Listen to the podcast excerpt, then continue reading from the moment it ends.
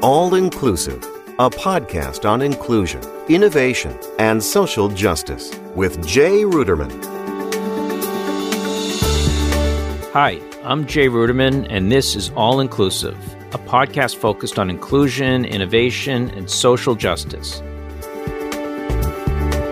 In the late 1980s, there were an estimated 200 lesbian bars across the United States. Now, there are only 21 remaining. These bars, often the only safe space for lesbians, are disappearing at an alarming rate. The ones that have remained open are also struggling more than ever in the pandemic. Last year, Erica Rose, an award winning director focused on queer and female driven storytelling, became concerned about the future of these spaces for her community. She and fellow director Elina Street immediately jumped into action and created the Lesbian Bar Project, which resulted in a viral fundraiser and documentary to celebrate, support, and preserve the remaining lesbian bars in the United States. Today, I'm speaking with Erica her films have screened at the New York Film Festival, the Tribeca Film Festival, and many more. Her film Girl Talk has amassed over 15 million views on YouTube. Lesbian bars have been incredibly important in the filmmaker's journey as a queer woman.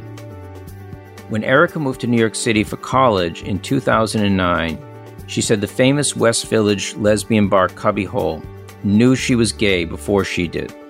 Erica, welcome to All Inclusive. Thank you for being our guest today. Thank you for having me. So happy to be here.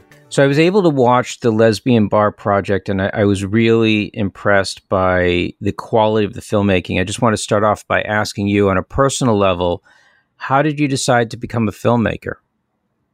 I remember I, w- I wanted to be a filmmaker since I was 10. Um, I was raised by two uh, therapists, and they were very, very adamant on introducing me to, uh, you know, art and culture and film. And my dad was like, okay, you need to be literate in Scorsese by the time you're 12. So I was like introduced to like Mean Streets and Taxi Driver and Raging Bull, probably at uh, too young of an age, but you know, that's uh, neither here or there. But um, so I was kind of transfixed by filmmaking and you know, there weren't that many women um, that I knew of that were uh, directors. There were a smattering of um, a couple of examples, but uh, for the majority of my childhood, I didn't really see anyone who looked like me uh, behind the camera. So it wasn't until I got to high school and kind of was doing like self education of like, oh, hey, there's like filmmakers like Mira Nair or Sally Potter or Jane Campion who are making waves. Um, and they, you know, happen to be women. So um, from there, I, you know, was just making my own stuff, completely self taught. And then I got into NYU film school um, and worked my way up. Um, and after I graduated, I had done a lot of, uh, you know, working for other people. And basically, when the pandemic hit, I knew that I needed to focus on my directing career. Um, I had uh, pretty much exhausted all of my energy uh, servicing other people's visions, and I figured it was time to service my own. Well, I really like your work, um, and I want to just jump into um, your latest work on on the Lesbian Bar Project, and maybe we can start with the history of lesbian bars. Um, from what I understood, in, in the 1980s, there were around 200 lesbian bars, and now there are something like 21. How did that happen? It's hard to pinpoint one reason, but uh, we've been able to identify a couple of uh, mitigating factors.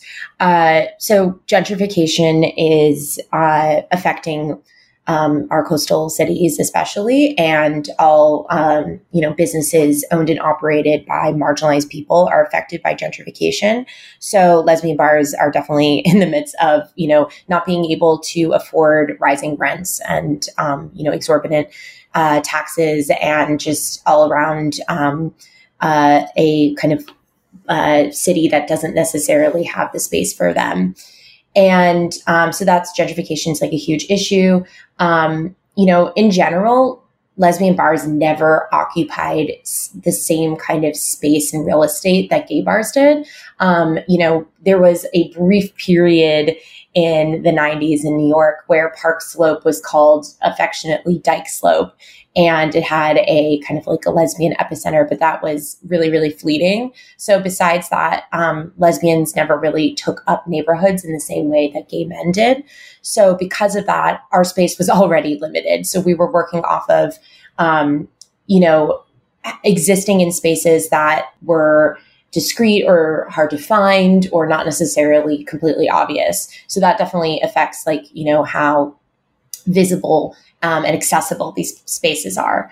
Uh, assimilation plays a huge factor into it. You know, I think that when gay marriage was legalized by the Supreme Court in 2015, I think the most privileged members of our community were kind of swept away with a bit of complacency. You know, I have the immense privilege that I can walk down the street in my neighborhood and go to a bar that's not necessarily LGBTQ and feel safe. And that is the because of the incredible work of the generations before me. But what's lost there is that there's a feeling that if we accept that, if we accept that we don't need specifically queer space, we're essentially saying that space in general can be heteronormative or should be heteronormative. And I'm, you know, against that because that doesn't reflect our population. Our population isn't just uh, straight. It isn't just binary. Um, and our bars uh, are not just bars, they're cultural epicenters and spaces for inter- intergenerational dialogue and for queer friendship and obviously uh, dating sometimes. And uh, if we don't have a space that reflects, uh, you know, specific groups, then, um, you know, we lose power, we lose validity, we lose um, just, you know, a, a, way of life. So, um, you know, kind of other factors. Uh, obviously, the wage gap is real. Um, you know, there's not a lot of evidence that, um, you know, especially white gay men are um, have wage discrimination. It's mostly the other members of the LGBTQ community, and obviously, women um, make less than men. Um, women of color make less than white women, and queer women of color make even less. So that definitely affects um, the amount of leisure dollars that people have to go out to the bars. A lot of queer women also are uh, parents, so a lot of their disposable income will go to their children rather than going out to a bar. And then finally, I think that overall we've been moving to an online culture. Um, you know, online dating is definitely prevalent in all of our, most of our lives, but beyond that, just like the way we shop, the way we consume food, the way we kind of uh, consume culture, um, the way we kind of like navigate uh, serious conversations and kind of um, meet new people is online um, in a lot of ways. And you know, there's pros and cons to that. But I think also what we lose is, um, you know, brick and mortar spaces in general, not just our lesbian bars, but um, all brick and mortar spaces are really suffering because of that. So it's clear from what you said and from the film that that the brick and mortar space uh, plays a really important role for the lesbian community. How do you define a lesbian bar, and is it different from a gay bar or a queer bar? It's a good question. Lesbian bars are um, spaces for all marginalized genders within the LGBTQIA community. So that's all queer women, regardless if they're cis or trans, non binary people, and trans men. Um, what makes lesbian bars different and distinct from gay bars is the prioritization of those genders that I just listed. Uh, gay bars and queer bars in general, um, you know, are not necessarily prioritizing uh, queer women and their experiences. And uh, what ends up happening is that, you know, when I enter gay bars, for example, it's like, it doesn't necessarily feel like an 100% safe space for me. Um, I think that there's a lot of uh, different dynamics and uh, happening between gay men and queer women. Um, I'm not saying that it's always a divisive relationship, but I think that there's a lot of like kind of misogyny and, um, you know, uh, internalized uh, homophobia against queer women, which um, is really unfortunate, which I've ex- experienced. Um, but one thing that we do say in our film that's really important is that all of our bars they identify as lesbian bars and so like they'll identify as lesbian bar and queer space because it it's really really important that our lesbian bars open the door our their doors for the most vulnerable members of the community. And the most vulnerable members of the community right now um, are our trans uh, brothers and sisters and non-binary folks um, as we can see with the you know local legislation that's passing you know throughout the midwest and south is that you know we, they are not a protected class. And and it's unfortunate and it's something that you know i think as i said earlier our more privileged members of the community you know don't necessarily have the same kind of uh, energy and uh, motivation to fight for trans rights because it's like okay we got our gay marriage. We could probably you know stop. We can like you know live rather um, you know safely now. And i think that's really disappointing because our community has always been built around activism and has been built around political organization. And we need to support each other. And if we don't support um, our trans community you know it it does affect all of us so tell us about the first time you went into a lesbian bar and what that meant to you um, so I always like to say that um, Cubbyhole, the lesbian bar in Manhattan, knew I was gay before I even did. Um, I walked in in 2009 and I, I had been like questioning, I had kind of like admitted it to myself years prior, but I had been repressing it.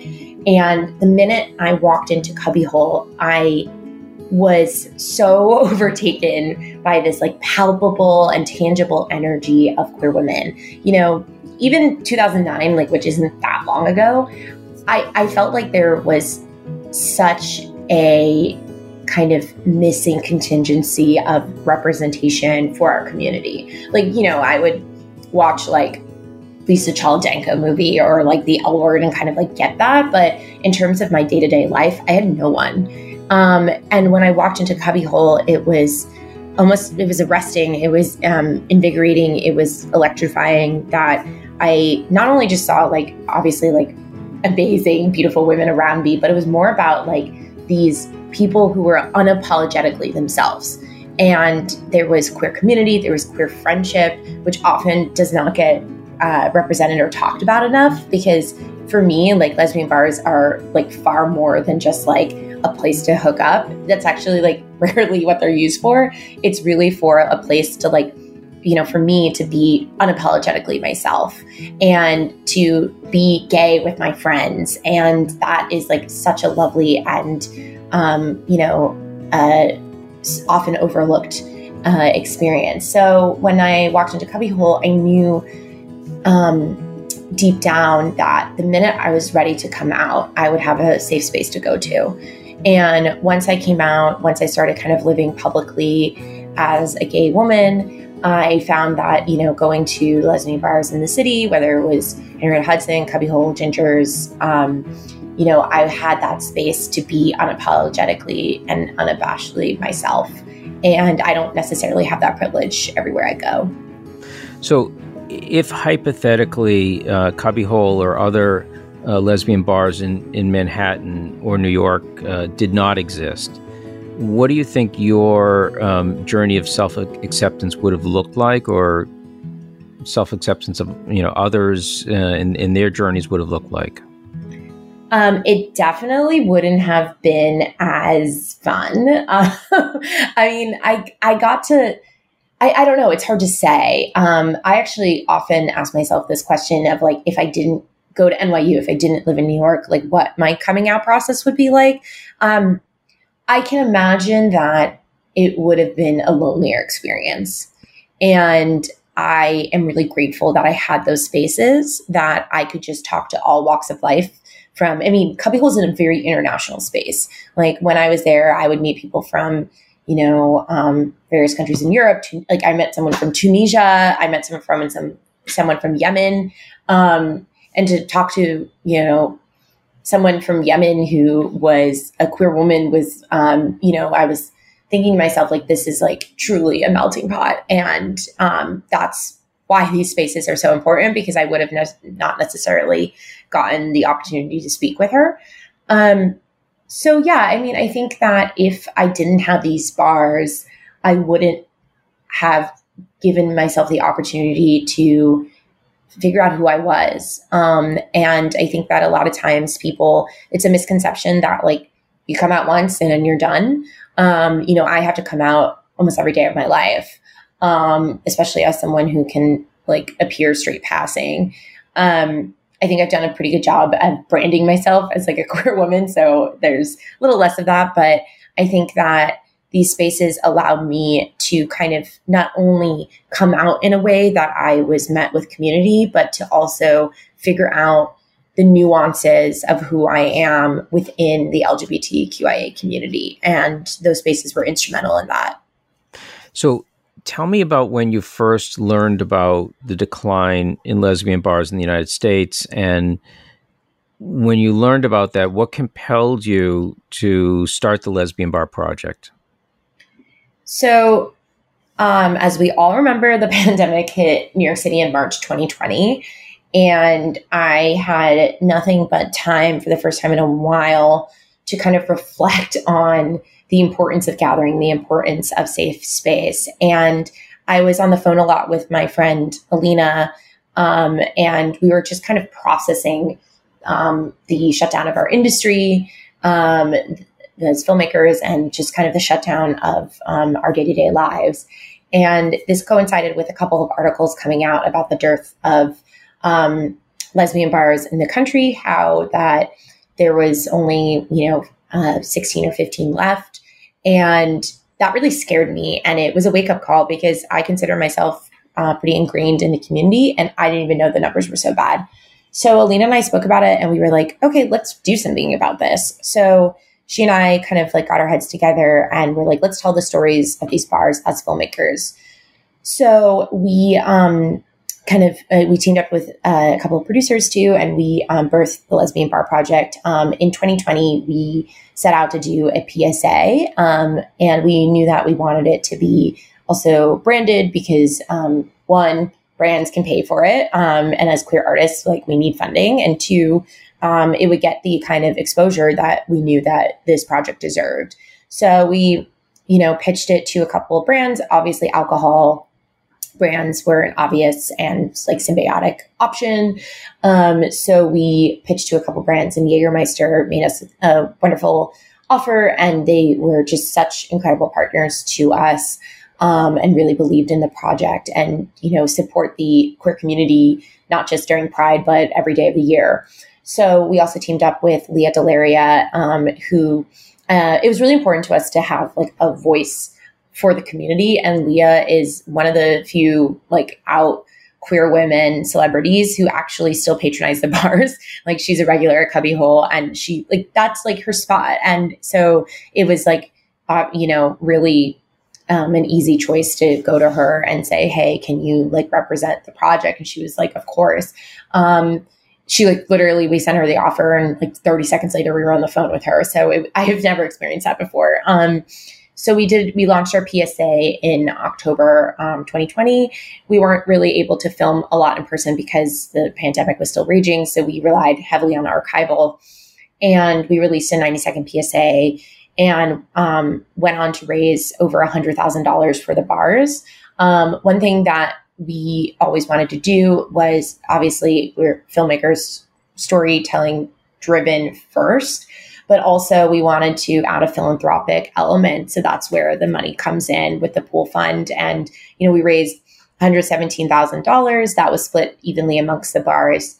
Um, we knew that we weren't done telling the stories of these bars. And also throughout the campaign a couple of bars um, we got uh, a couple of emails from the community members saying like, oh, you might have missed this bar and this bar. So we did more research and we had done months of research prior to the release of the PSA.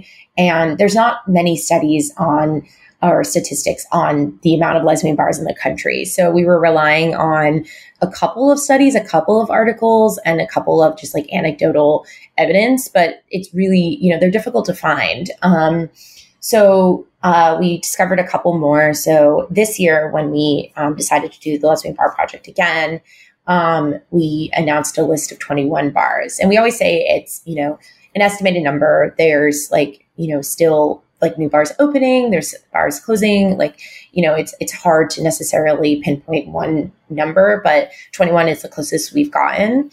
And earlier this year in June, we released a 20 minute documentary. And this time, like, you know, we introduced the world to this staggering statistic that there were like, you know, few lesbian bars left in the country. And now we wanted to tell the human stories behind these bars. So our film is through the lens of the bar owners, community activists, patrons, and archivists.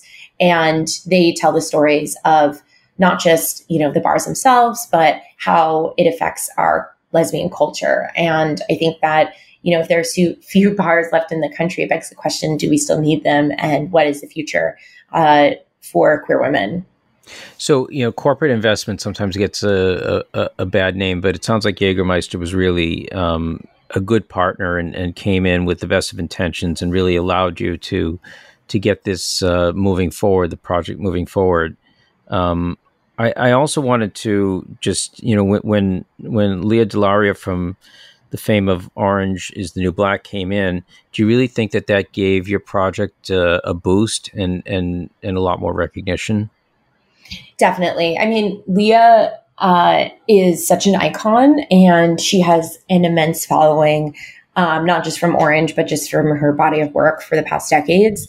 Um, so it gave us uh, even more credibility, which was really important to us because we wanted to you know, cement ourselves in the zeitgeist. And I think we were really successful in that because there are many, many people who I've met who are like, oh, I've heard of your project. I've heard about the dwindling number of lesbian bars. And I think a year ago that wasn't the case. So I think we succeeded in that. And Lea is a wonderful champion of these bars and she has a big following.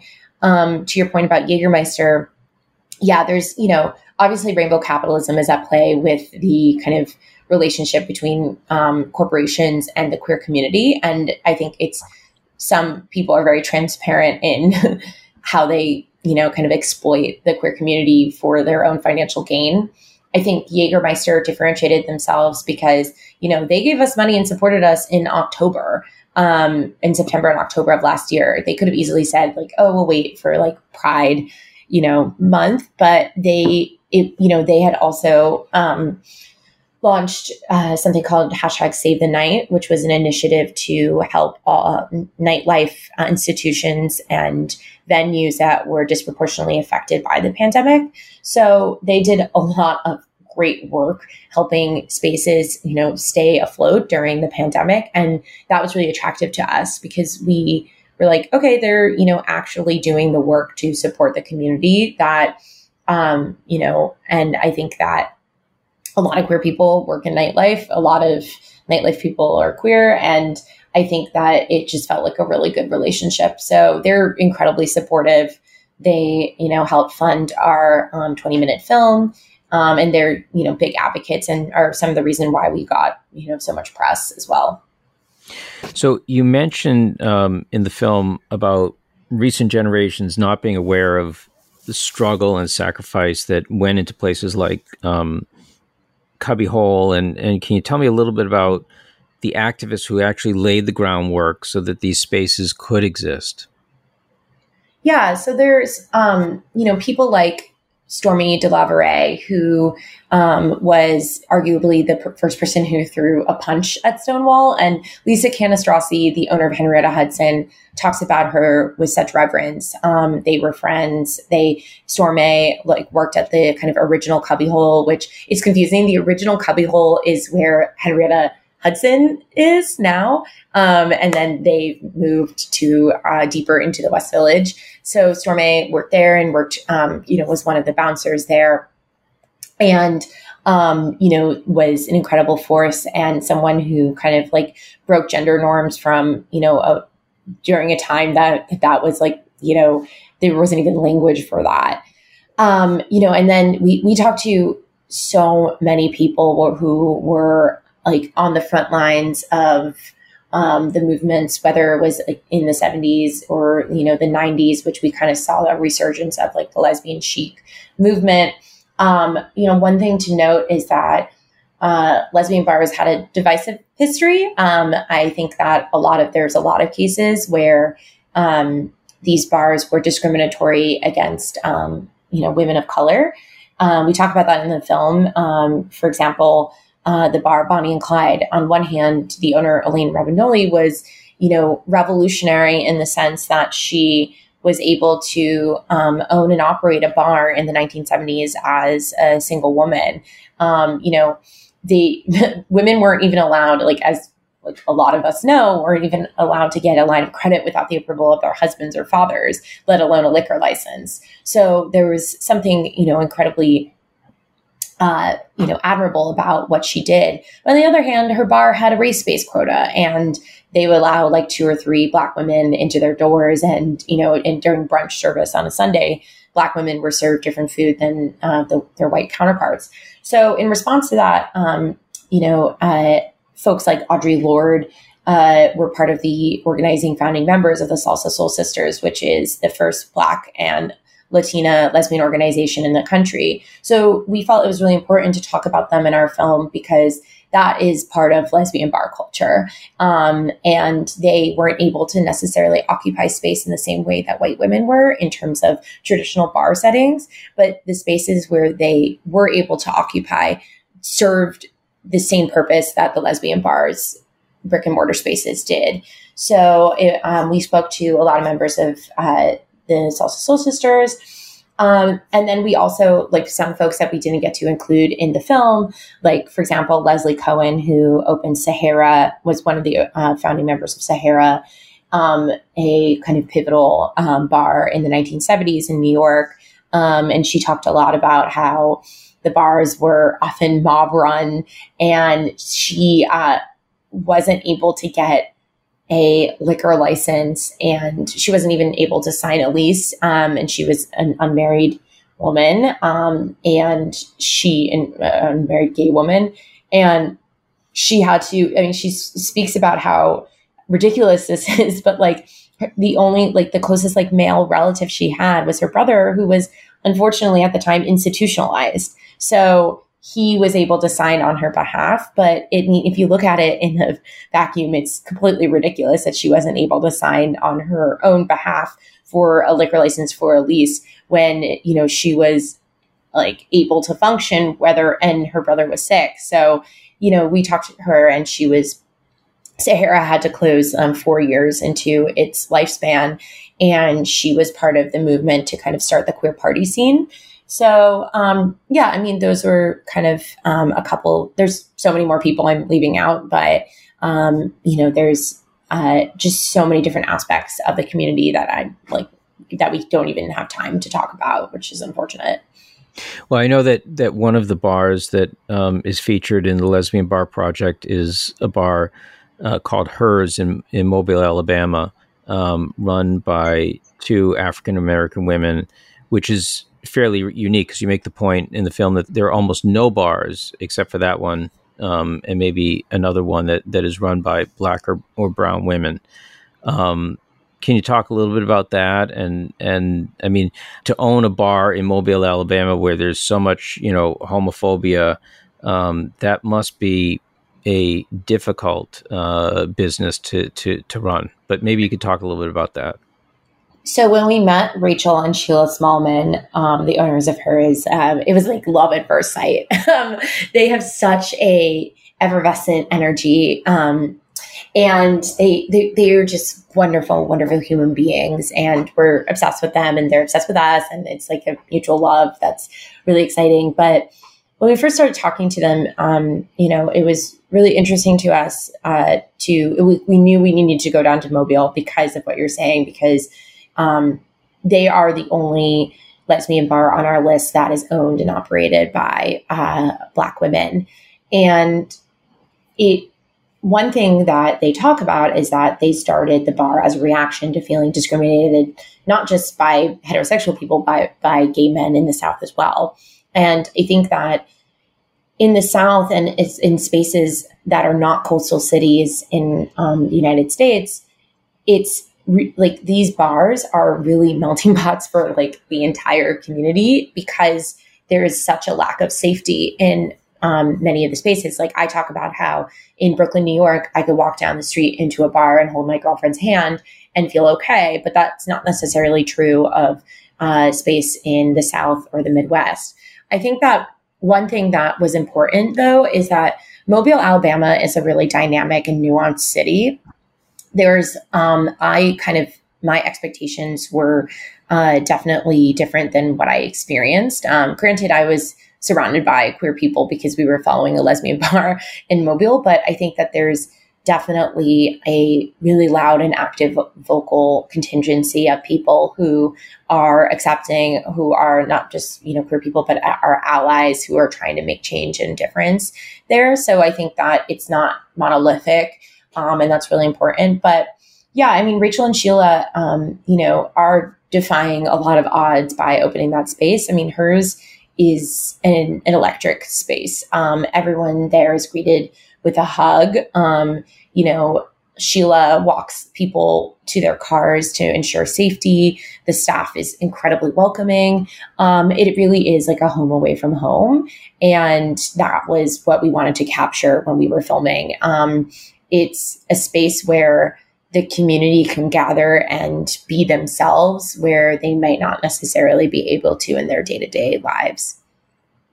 So, Erica, can you talk a little bit about your own personal activism in the LGBTQ community and, and maybe um, how do you believe that younger generations can or will become more involved? Yeah, so I think that there's definitely a generational gap. Um, there's kind of an older guard that talks about, you know, which we point out in our film that like you know younger generations don't know what we went through.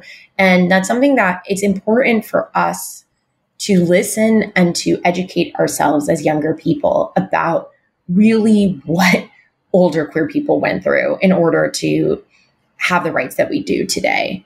On the flip side of that i think that and you know once again this is not this is more anecdotal than anything but i think that there's a kind of sometimes a resentment from older generations about the nuances in language, the nuances in gender expression and identity that has emerged in the past 10 years. And I think that older generations can learn something from us too, and learn something that they're, we don't have to be so militant in our definition of, for example, lesbianism. Like I make the point um, throughout my life that like yes i identify as lesbian i identify as gay i ident- identify as queer. But you know i think that many people can use that label of lesbian and it doesn't mean you know that it's just a cis woman who's only attracted to other cis women. I think that there's more um, room for different kinds of people to use that label and that's beautiful. Um, i think that you know one thing we tracked in our film is this disparity between kind of like an older guard of like what it means to be a gay person and have like queer space versus what our current generation means. Um, you know, Henrietta Hudson changed their logo after 30 years and it was more of like a femme presenting person. And then it changed to, you know, someone that's something that is gender inclusive. And there was backlash. I mean, Henrietta Hudson got backlash on Instagram. We got backlash for including them in our campaign. They started, Henrietta Hudson started identifying as a queer human bar built by lesbians. And for us, that still met our definition of a lesbian bar. And I think that there were certain people who felt really, really disappointed and felt betrayed because they felt that the women only spaces were disappearing and that one of the few institutions that's still kind of identified as a woman, you know, women centered space was now using gender inclusive uh, labels and logos. And Lisa Cannistraci, the owner of Henrietta Hudson, had the best response I've ever heard to that complaint. She said, You thought 10, 20, 30 years ago that you were in women only space, a gay women only space, but you were wrong. There were trans men there. There were non binary people there. There were bisexual and pansexual people there. Those people have always been part of the lesbian community. And now we have the language to include them and we have the language to make them feel uh, seen and not make them feel isolated. And um, I, you know, as I said earlier, it's, uh, I think that we can do better than our gay male counterparts. We can do better than uh, kind of the more privileged members of the community, where we can open our doors to many different kinds of people. And I think that it's a responsibility and a wonderful gift that, you know, lesbian bars can give to the community. So let's talk a little bit about allyship. And do you feel it's important to have non queer allies in the effort to save um, these bars in general? That's a really good question. And I think that one thing that we just need to talk about in general is that most of these bars survive because of allyship. Um, you know, as I stated before, there's, you know, the wage cap is absolutely uh, devastating. And most of these bars rely on allies and straight people to come to their bars and spend money. I think that it's, you know, they can't, especially lesbian bars can't survive alone on just queer populations patronizing their spaces. I do, however, think that there's a way to support lesbian bars and to support gay bars and queer spaces without you know overtaking the space. So for example a lot of gay bars have banned straight bachelor parties because it's i find that like completely inappropriate. It's like you're gonna like kind of like flaunt your heteronormativity in a space that has like fought to kind of like counteract that. Um and i think that it's really important that when you are a straight ally when you come into a space that's you know not made for you. You're a guest and you have to be deferential to the people that are prioritized in that space. So for example it's not like i think that a way to support it it's like spend your money there buy drinks you know hang out with your queer friends. You know maybe don't throw a bachelorette party at a gay space um, if you're a straight person. Um, maybe don't like kind of like invite like a bunch of straight people into that space and kind of like occupy and take up room that would have, uh, you know, so that means that queer people can't access it. Um, and, you know, one thing is like be really mindful of not harassing queer women. Um, you know, there's unfortunately a lot of cases where uh, straight men will come into lesbian spaces and like harass and sexualize us. Um, and, you know, at the end of the day, that's like a bigger systemic issue that a lot of straight men feel that queer women's sexuality is for them and made for them as a presentation um, to them. And that's completely untrue. Um, and we like exist as people outside of their gaze. So I think that it's, you know, I'm not advocating for, you know, exclusionary practices in any regard. Um, I think that there's no like check at the door of like, who are you? Like, you can't be here. I'm actually like, you know, pretty against spaces like, you know, how like the wing used to operated that that was like women only. Like, I'm pretty against that. Like, I don't think that there should be mandates at the door about like which genders are allowed into a space. Um, I do think, however, that if you know you're as a straight ally, if you know you're walking into a queer women's space, that you need to realize that and that you're not the priority priority there. So, uh, during the making of the film, what, what surprised you the most that you, that you learned about lesbian bars, and maybe you could give us a, a favorite story um, from the bars that you visited. You know, one of the things that surprised me actually was um, a bar from the past, uh, that was that we cover in the film briefly, and um, it was around in the '90s in the Lower East Side. And obviously, I knew that queer bars and queer establishments had a really complicated and often um, turbulent relationship with the police.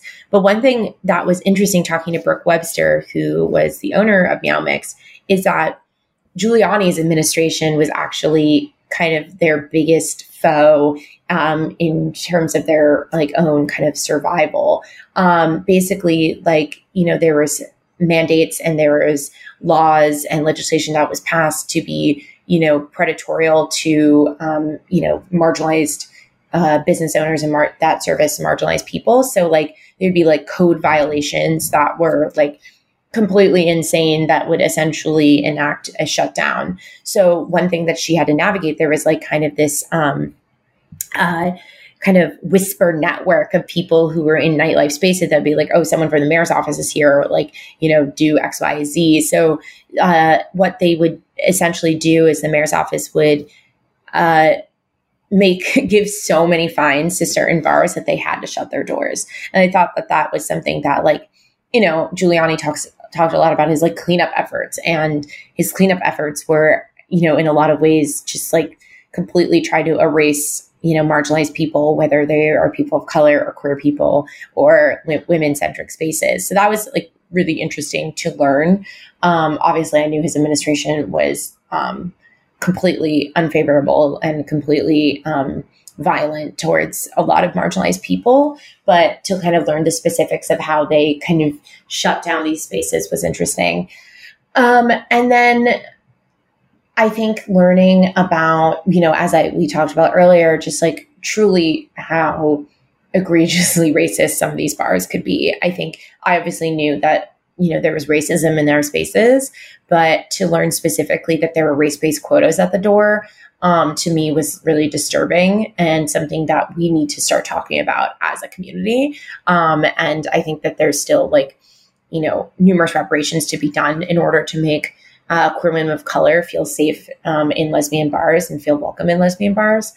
Our goal for the future of the Lesbian Bar Project is to tell more of the stories of these bars and kind of go outside of uh, the parameters we set in the 20 minute film. And a lot of the bars we've talked to, you know, just like throughout the process, um, uh, have like the owners have like amazing stories. Like Audrey Corley, the owner of Boycott Bar in Phoenix, talks about how she, bought her first bar for three dollars and has this insane story of how she was able to do that. And, you know, I think that these, like, we're really excited to kind of continue the project to, um, you know, tell more of these stories behind the bars. So let's talk a, little bit about how people. I know, I know that the um, the Lesbian Bar Project is available to view for free. Uh, maybe you could talk about how people can access that, and also, you know, I know you did a fundraiser and and and it was successful. Are you continuing to to raise funds to to help these bars? So people can watch the film for free going to lesbianbarproject.com. Um, it's also on the Jägermeister YouTube page, global YouTube page. Um, and it's 20 minutes and uh, feel free to watch and enjoy. Um, people can also follow along the project on our Instagram, which is at Lesbian Bar Project. Um, we did another fundraising campaign this past Pride. Um, we are also um, announcing on tom- tomorrow a new partnership with the dating app Hinge. So they are um, raising awareness and um, you know giving funds to the Lesbian Bar Project, which is really exciting. That will go to the pool fund for the bars, uh, making a contribution. Um, so basically, we after our partnership with them um, ends in the uh, around Labor Day, we're going to announce our total number raised. But it is uh, we were able to raise over hundred thousand dollars again for the bars, which is really exciting. So um, our grand total for you know the money we raised during the pandemic will be over um, two hundred thousand dollars, which is incredible, and we're really excited about that. Um, we'll be announcing specific numbers. Um, uh, around Labor Day. And um, in terms of like more fundraising, um, I think the goal right now is to get people to go to the bars.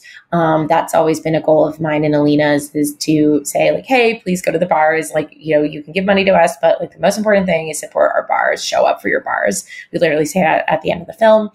And we're actively working on, um, you know, turning this into an episodic docu series. So that's our priority right now. So I know one of the goals is to to help these bars that exist to continue to survive. Do you feel that your project will lead to more bars opening across the country? Yes, we're actually already seeing that. Um, we followed Joe McDaniel, Rach Pike, um, who are opening As You Are Bar. It was really important to us to follow um, a new space that's opening because often how we talk about lesbian bars is through loss, disappearance, and trauma. And it was really important to us to show, like, hey, here's a new lesbian and queer space that's opening that is, um, you know, filled with optimism and filled with excitement. And we're getting so many messages from people around the country um, opening new lesbian bars. Um, there's a spot in Astoria that's trying to open right now called Dave's. Um, there's a spot in LA called um, Hot Donna's that's trying to open. And so we're really um, excited. And I think that there's going to be a lot more in our future. And I'm, I can't wait to uh, go to those spaces and to witness them. And maybe you could talk about what you learned about yourself through this whole journey of making the film. Um, I know there were very many emotional moments. I, I, I saw an interview you did on PBS NewsHour in in which people were, you know, writing back um, comments that were, you know, making you extremely emotional. So maybe you can talk about like like what the whole project um, did for you personally. I I love this question. I, I no one has actually ever asked me this question. um, I think that it did so much. I mean, it made me feel whole again.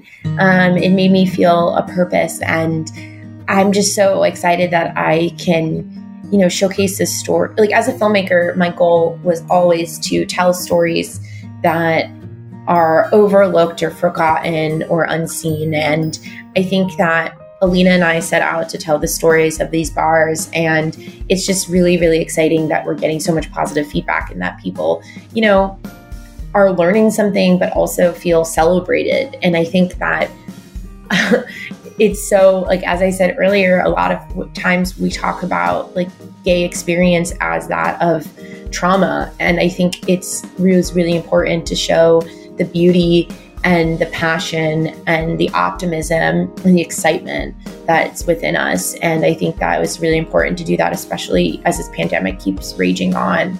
Um, yeah, I mean, I think that we have stories like, you know, um, Blush and Blu in Denver, they um, told us and they like went on a couple of uh, interviews and said this that they weren't wouldn't have been able to survive without us and i'm like oh my god like i didn't even set out to like you know, we didn't set out to like save any bars. Like we knew that we didn't necessarily have the tools to do that. Um, but the fact that we were able to keep these doors open for at least a couple more months to me just feels like a an honor of a lifetime. So I'm really excited to keep on um, pushing through for the community, and I'm really excited to see what the future holds for us. Well, thank you so much. I just want to leave with telling our our audience um, different things that they can do to to support what you're doing. Um, you know, we said you know go and and watch, and I've watched it, and and I would recommend anyone to watch it because I think it's it's a very well done piece of film with a strong message. The Lesbian Bar Project. Um, anything else that people can do if they want to to get involved and and you know contribute and and and help lesbian bars to continue in the United States? Go to our website. There's a map of the United States, and we show where every lesbian bar is located. Show up for your bars. Um, our pool fund is closed, and thank you for everyone who donated this year. Um, but for now, what folks can do watch our film, uh, support us on social media, and show up for your bars. Erica, it's been such a pleasure um, speaking to you. I think your activism has been extremely impactful and will continue to be impactful, and um, really appreciate having you as my guest today. Thank you so much for having me. This was wonderful. All Inclusive is a production of the Ruderman Family Foundation. Our key mission is the full inclusion of people with disabilities in all aspects of society. You can find All Inclusive on Apple Podcast, Google Play, Spotify, and Stitcher. To view the show notes, transcripts, or to learn more, go to rudermanfoundation.org slash all-inclusive. Have an idea for a podcast? Be sure to tweet at jruderman.